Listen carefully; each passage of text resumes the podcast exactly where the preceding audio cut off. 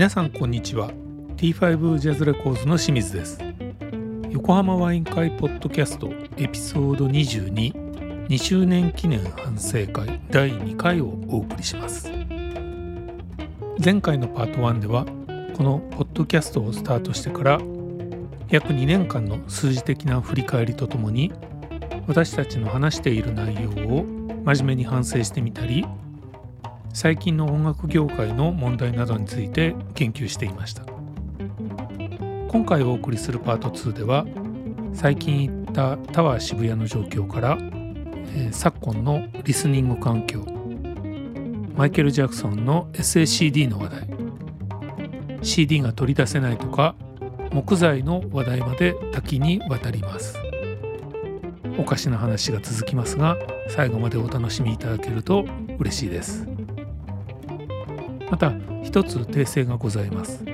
途中大家さんが32ビット192キロという表現をしている部分は32ビット384キロの誤りだそうです。本人に代わってここにお詫び申し上げます。そしてこのポッドキャストに連動したおすすめ作品プレイリストも公開中です。Twitter アカウント、アットマーク、T5Jazz アンダーバーインクを覗いてみてください。では、ワイン片手に最後までごゆっくりお楽しみください。この間久しぶりにあのタワーレコードの渋谷見に行ったんですけど、えー、最近行かれました？行ってないです。全然行ってないですね。ですよね、うん。えー、前は通りますけどね。もうね、ワンフロアしかないのね。あそうなんですか。洋楽あ洋楽、えー、ああれ何階建てでしたっけ？8階建てぐらい？なんかカフェとか本とか、まあ、あと k p o p はワンフロアとか j p o p とかね、洋楽はもう上の方にワンフロア。あとねタワーバイナルってアナログ版だけのフロアがあって。それはそれでね結構面白かったですね。あそこにでもロックポップも一応あったかな。だから1.5フロアぐらい。ジャズは？のジャズバスのワンフロアの中の一角。ジャズも洋楽ってことになってんだ。そうです、ね、邦楽ジャズはどこにあるんですか？そこ。あそこなんだ。そこのもう本当に人コーナー。人コーナーですよもう。お客さんいました？あのぼちぼちいましたね。その洋楽コーナーに。洋楽コーナーそうですね。一箇所になっちゃったから割といるように見えるって感じなのかな。前だったらこう何フロアにも分散してるから、その分が全部ワンフロアになってる。いやでもあれだとどうなんだろう。あそこに来て買おうって思わなくなっちゃうんじゃないかな。見ても物量がねそもそもないそうですよね探してるものが見つかるかっていうと難しいですよね、まあ、かなり前からでもそんな状況でしたけどね。なんかもう、まあ、どんどんどんどんだからシュリンクしてる感じが、まあジャズを買いたい人はディスクユニオンに行くでしょう。情報漏洩させながら。またまたチクリチクリと。やっぱりそういう洋楽も含めてね。うん。まあそういうことじゃないですかね。そっち取られちゃってるっていうのも取られちゃってるっていうかもう特化してきたんだと思うんだけどね。うん。まあでも巨大店はしょうがないんじゃないですか。維持費もかかるしね、売れないものはわけないですよね。え。えー、でもねアナログのところだけで言うとタワーも中古版置いてましたね。ああ HMV のああれもずっと中古版は最初から置いてましたね。ああええあの HMV のレコード屋さんのね、うん、アナログ版のね、うん、まあ多分中古も置かないと あのボリューム稼げないんでしょうね。新譜だけじゃ、うん、そうですね。まだそこまで出てないっていうかまああれも難しいところだと思うんですけど一ユーザーとして言わせてもらうのはやっぱり両方置いといてほしいっていうのがあって、うん、まあ給付だったらやっぱあの高い値段払って買うよりも中古で買いたいなっていうのがあったり、まあ、今また高いですからね、うん、で新譜の音が必ずしもいいわけじゃないっていうことも出てきちゃうしまた微妙、ね、新譜っていうかその給付の,、ね、あの新しくプレスした版ね。うんがっかりすることも少なくないんでだったら300円で新婦買えるみたいな給付会でよかったみたいなこともあるんで、ね。まあ、300円と言わずにね1,000円とか1,600円でもなんだ中古の方がいいんじゃんみたいな時もあるから。ありますね、うん、だからそれもね なかなかまあそういうのもまた微妙な問題なんだけどな。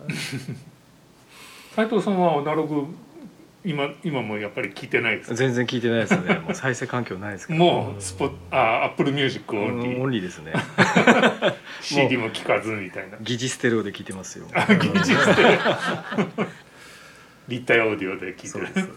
あーうちではねうちではね。本当そんな感じですね。うん。本当にうちでピョって聞くのは本当そのアレクサスタスタジオエコーだけになっちゃったからな。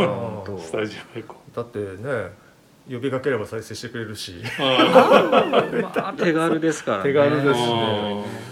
本当に。まあ BGM で弾く時とかですけどもちろん、まあだからでもねこの間言ったようにあの CD プレイヤー直して帰ってきたんでー。おー修理出して帰ってきたんで、うん。それで久しぶりに CD 聴いたら、開くようになりました？ああ開くようになったねともう嬉しいで入れて聞いたらなかなか良かったんで、ね、あそうでちょっと板聞こうかなとか思って、まあレンジ狭いけどね。あ本当？うん。でもガッツがあるんでしょ？ガッツありますね。やっぱり、うん。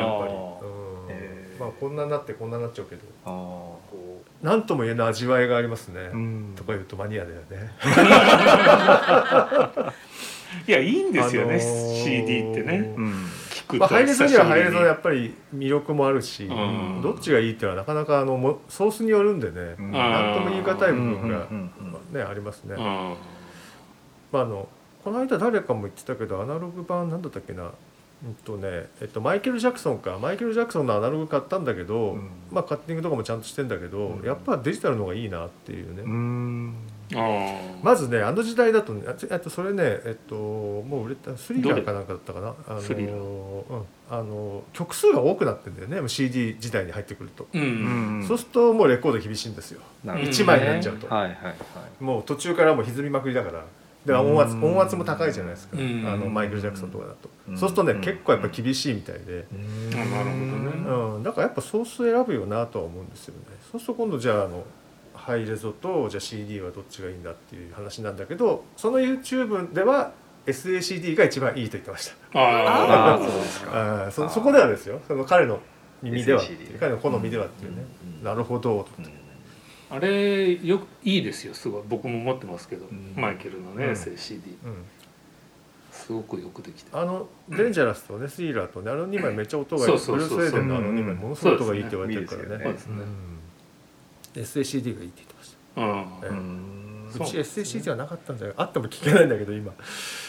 そう僕も2456か192か忘れたけどまあそういうね、うん。PCM 系のハイレゾと比べたけど、うん。うん。やっぱ SACD の方がいいです。よよかったですね、うん。ああいいですね。でもマイケル・ジャクソンのスリラーはアナログの音忘れらんないな。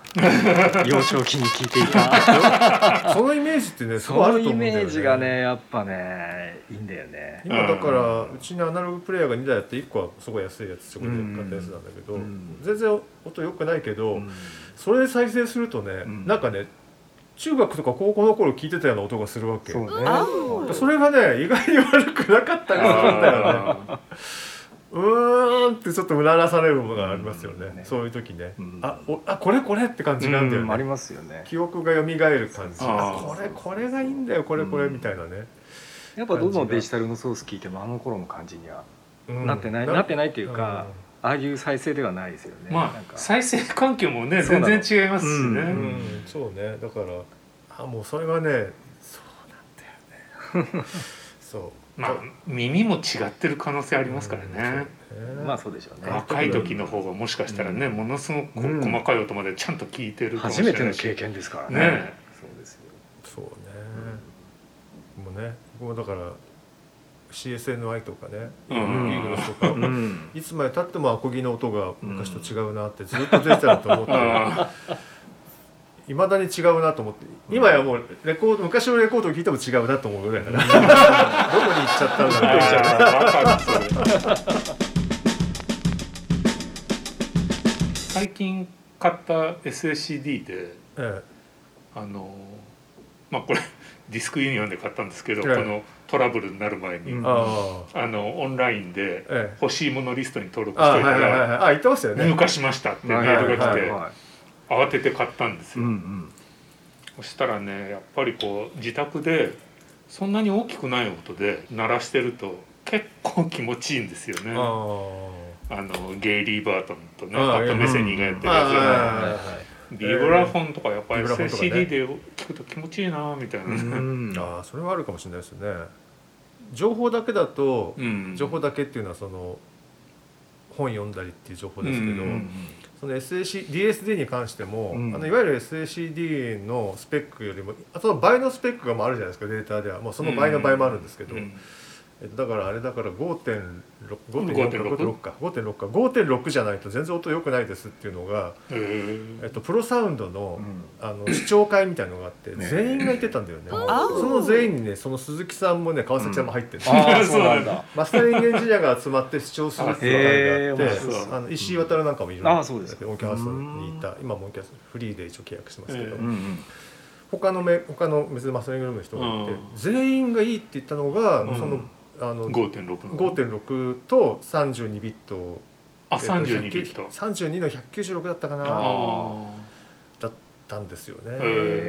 でいまだにそのスペックでは全然僕は聞けない、えー、と聞いてないんですけど。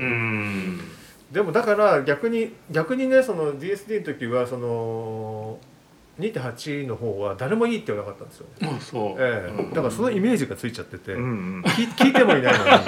SACD いまいちなんじゃねえかって。なんだいまいちだったのかって。いっぱい作ったんだけどね僕ね。あですよね。イーストワックスと一緒にね、はいはい、あの時はもう完全 DSD 派だったんだけど。でも PCM の方がエネルギー感があってそれはそれでよかったですけど、ね、うん、そうですね。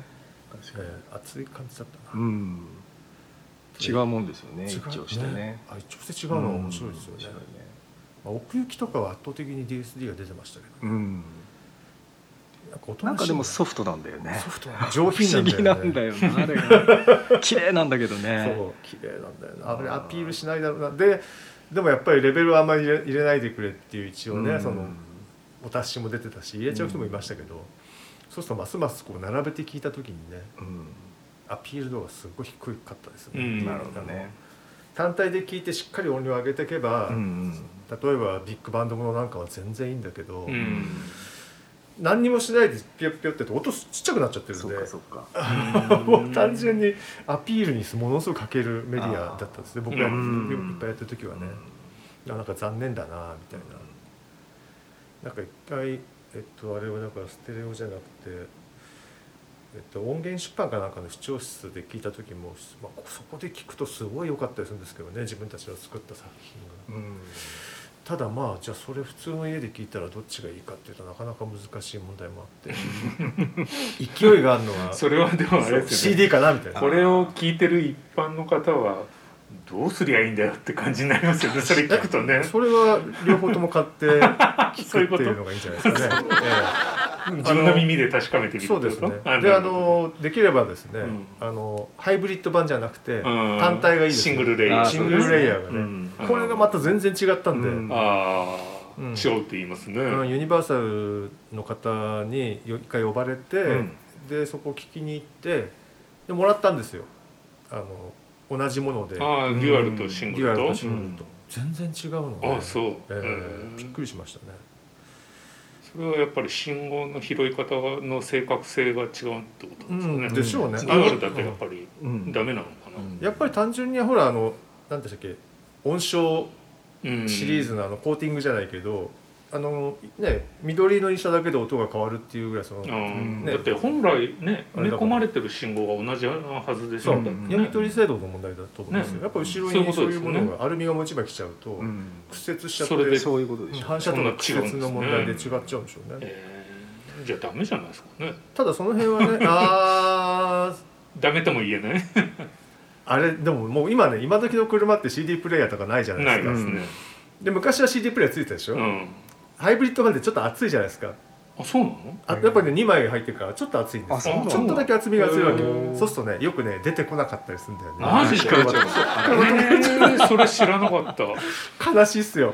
あそう。であのだ当時のやつは車についてるやつでも、あのちっちゃい穴ついててそれでこう、針金でピッピッと押すと手動でピョッと出てくるんで強制エジェクト強制エジェクトみたいなのが確かそれがついてるやつだったから出てきたと思うんですけど僕の車ではないんですけどね。あのエンジニアの当時一緒によくやってた広金君っていうのはイーストワックスの仕事やってたんで。僕は CD が出てこない人なのかと思っちゃいました 自宅プレイヤーにしても車にしてもそうなのかもしれないそういうトラブルに飲み込まれやすい人なのかそうな飲み込まれちゃう人なんで。飲み込まれちゃう人。考えてみて今僕の全然関係ないけどデスクトップ PC の それも出てこない。CD もねちょっと出てこないです。マジですか？え？まあでもあそうか。パソコンもそうか。うん。Windows 系だとトレー式か、うん、しかも僕の結構やあのあれなんだよね。ドスパラのやつで、うん、筐体があった組み合わせていくやつだから。自作に近いああいうのね精度低いんですよやっぱり、うん、そう、うん、と思うやっぱり、うん。だから組み合わせ方によっては立て付けが悪くて、えー、で僕の置いてあるところもあんまよくないんで。でも大家さんそのプレイヤーもじゃあその選べるならなんか評判のいいパイオニアとかにしてんじゃないですか？してんだけどでもダメなんですか？そ,、うん、そのやっぱりね筐体自体の合成とかあとね置いてあるとか悪いと思うんですね。僕あの網網の棚に置くしかなかったんでそれに置いてるんでやっぱ歪んじゃうじゃないですか。あだから歪んでるんだと思う。なるほど。それだ。それだ。だからよく指で開けてます。マジマジですか？要は指指を引っ掛けられるぐらいに隙間が空いてるってことだから多分歪んでんだよね。なるほど、うん、多分下に板を引くとかなんかちゃんとしないといけないと思うんですけど、うんうん、それこそあの大家さん得意のあの石の石英かなんかでこうやったらいいんじゃないですか。石英は高いんで。大理石で高いんで。大理石。木でね。木で木でそこ音でも。そこ音関係ないから聞きやすいの買おうかな。そう言われてみれば。オーディオボード買う？ね、わざわざね。タオクとか導入しちゃう？そんなところ。あの大きさだとな無用に大きいあ細長いのないですからねオーディオでね。あんまりね。あでもそのよく大家さんも言う端材ってやつならありそうじゃないですか。ありますね。ええ。おいいじゃないですか、ええ、僕ずっと全然こんな話してていいんですけど僕ねよくねずっとね木材屋さんのねホームページ見てるんですよ、う。ん、僕メルマガも撮ってるんですマジで？今なんか足りないとこがあるんですか、うん、どういう？趣味ですね完全にね。木材フェチなんですよ。あ、まあ、楽器のこともあるんで。でで週1回ぐらいね、うん、今週のね入荷入荷新商品とか言ってくるんですよ。そんなのそれを見てああこんなの入ったのかと思って。その後この知らない木が来るとこの木って、うん、あの密度どれぐらいなん比重どれぐらいなんだろうなと思って検索して比重調べたりするんですよ。あれでも木でもなんかすごい硬い木はものすごく硬いんですよね。そうですね。ね、ええ、鉄より硬いとかありますからね。強烈硬いやつあるんですよね、ええ、切るのが大変だったりしますね、ね。ええ、前何かで僕も見て、ええ、木でそんな硬いのってあるんだ、昔あの端材をねあれタダでもらってきたんだっけな。楽器店に行ってまだ、うん、そのそんなに大きくない時に楽器店が。うんただで端材配ってたんだったか500円でドッともらえたんだか忘れたんですけど、うん、でもらって帰ってその後音響ハウスだったんで、うん、音響ハウス行ったんですよ。でこれ切ってくんないって言ったらね、うん、壁にいっぱいピュピュピュピュってちっちゃくして貼ろうと思って、はいはいはいはい、で音響のメンテナンスの子に渡して、切ってもらったら途中で、あのスタジオに来て「大家さん。これは硬すぎて勘弁してください。普通のじゃ切れないんだ。切ってくれたんだけど、あの要はあのノコギリが熱持っちゃって摩擦がずっとやってるから。あの危な危ないんで、ね、危ないんで次から持ってこないでくださいって言われたんですよ。やばいですね。うん、だからそういうのもあるんですよ。ローズウッドとかね、だったら簡単に切れるんですけど、エボニーみたいな黒い黒炭ですね。黒炭とかやっぱねすごい硬いみたいな、えー、そう、ちょっと変態チックな感じが。チックじゃないですよ。十分だ。十分十分、えー、ちょっとこれ、まあ、おかしな話だよね。あ来たとか言ってリンクしてこれかとかサイズ見ながら。それも壁に貼ろうと思ってんだなんとなく。うんあのいつもやってるやつはやっぱりね下に引いてんだよね。うん、で今ちょっとそう必要なんですか？ケーブルの下にも引いてるとか言ってませんでしたケーブルインシュレーターに。あケーブルインシュレーターはね、僕ねやっあそれ違うんですか？あとねやってたんだけど1個しかや1箇所しか使ってなかったですね。あそうです今ね浮いてないね。あのうん。基本的に全部浮いちゃうんですようち。その時もその話したと思うんですけど。ああはいはいはいはい。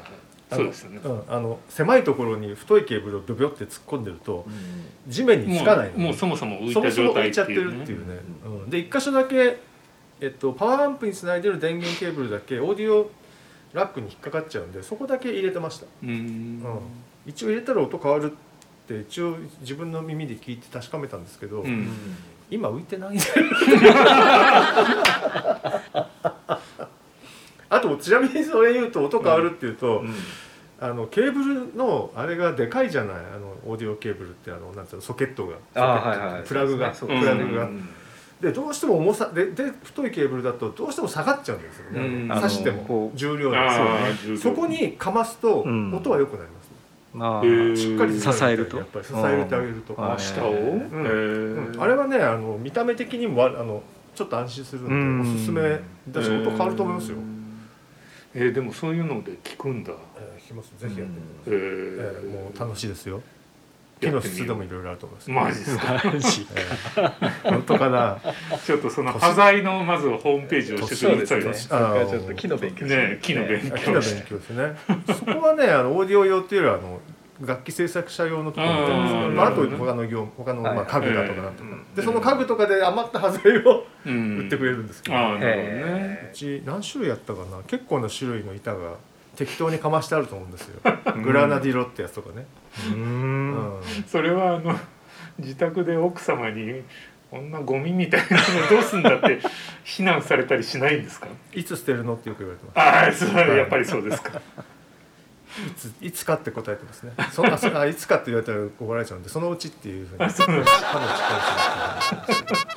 って興味ない人からしたらただのゴミですよね。あでもほら一応使使ってるから、あちゃんとうん。全部使ってるんですね使ってなくてこう置いてあるみたいなのはないんですね。一応山本音響さんっていうところから買った本当の製品としてのもあの北端のインシュレーターはいつも遊んでます、ああそう、うん。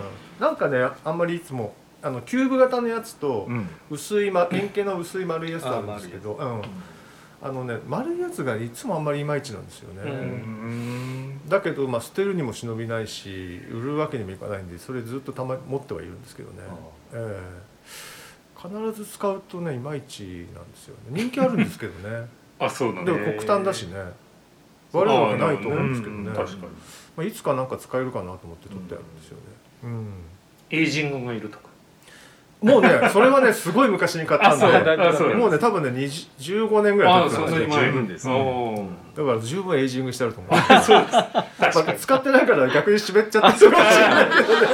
にじゃあ一回こう乾燥室に入れるといい。ああそうかもしれない割れちゃうか木は。あどうなんでしょうね。もう随分取ってるからどうなんだろうな、でもそういうのもねなんかぜひ試していろいろ試してみたいですけどね。ですよなんかうちもたまたまえっとえっとあと金属どこのメーカーかわかんない。金属の同じような丸いやつとかあったりするんですけど、金属の方が良かったりするんだよね、まあメタメタルのあれなんだろうアルミじゃないと思うんです。真鍮かな、あああ真鍮うね。んそっちの方がねその木よりは良かった木のその平たいやつよりは良かったりするんですよね、えサウンドバーにはそれをかましてあるんですけど。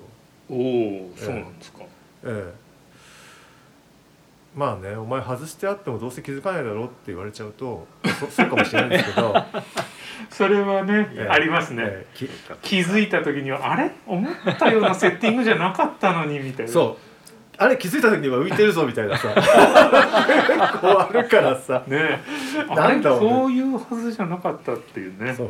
あれこんなはずじゃなかったんだけど、まあでもそれを元に戻して良くなった時はあ、うん自分の感覚が間違ってなかったんだってなるんだけど、うん。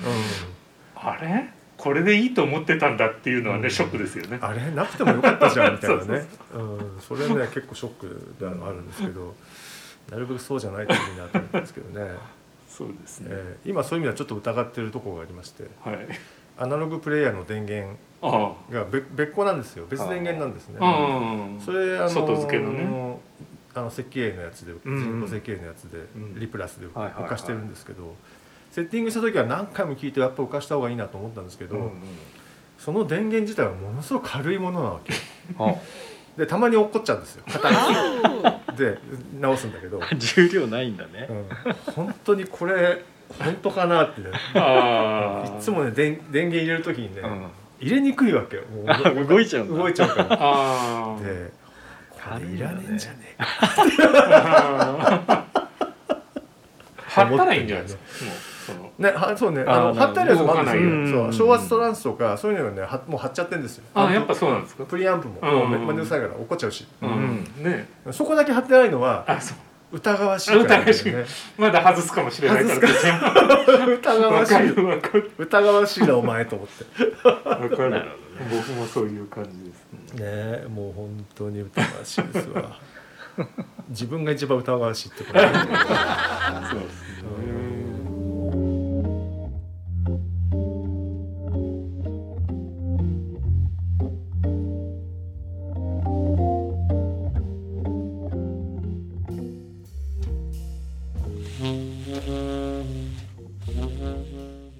皆様お楽しみいただけましたでしょうか？近いうちにエピソード222周年記念反省会第3回もお送りしたいと思いますのでぜひお聴きください。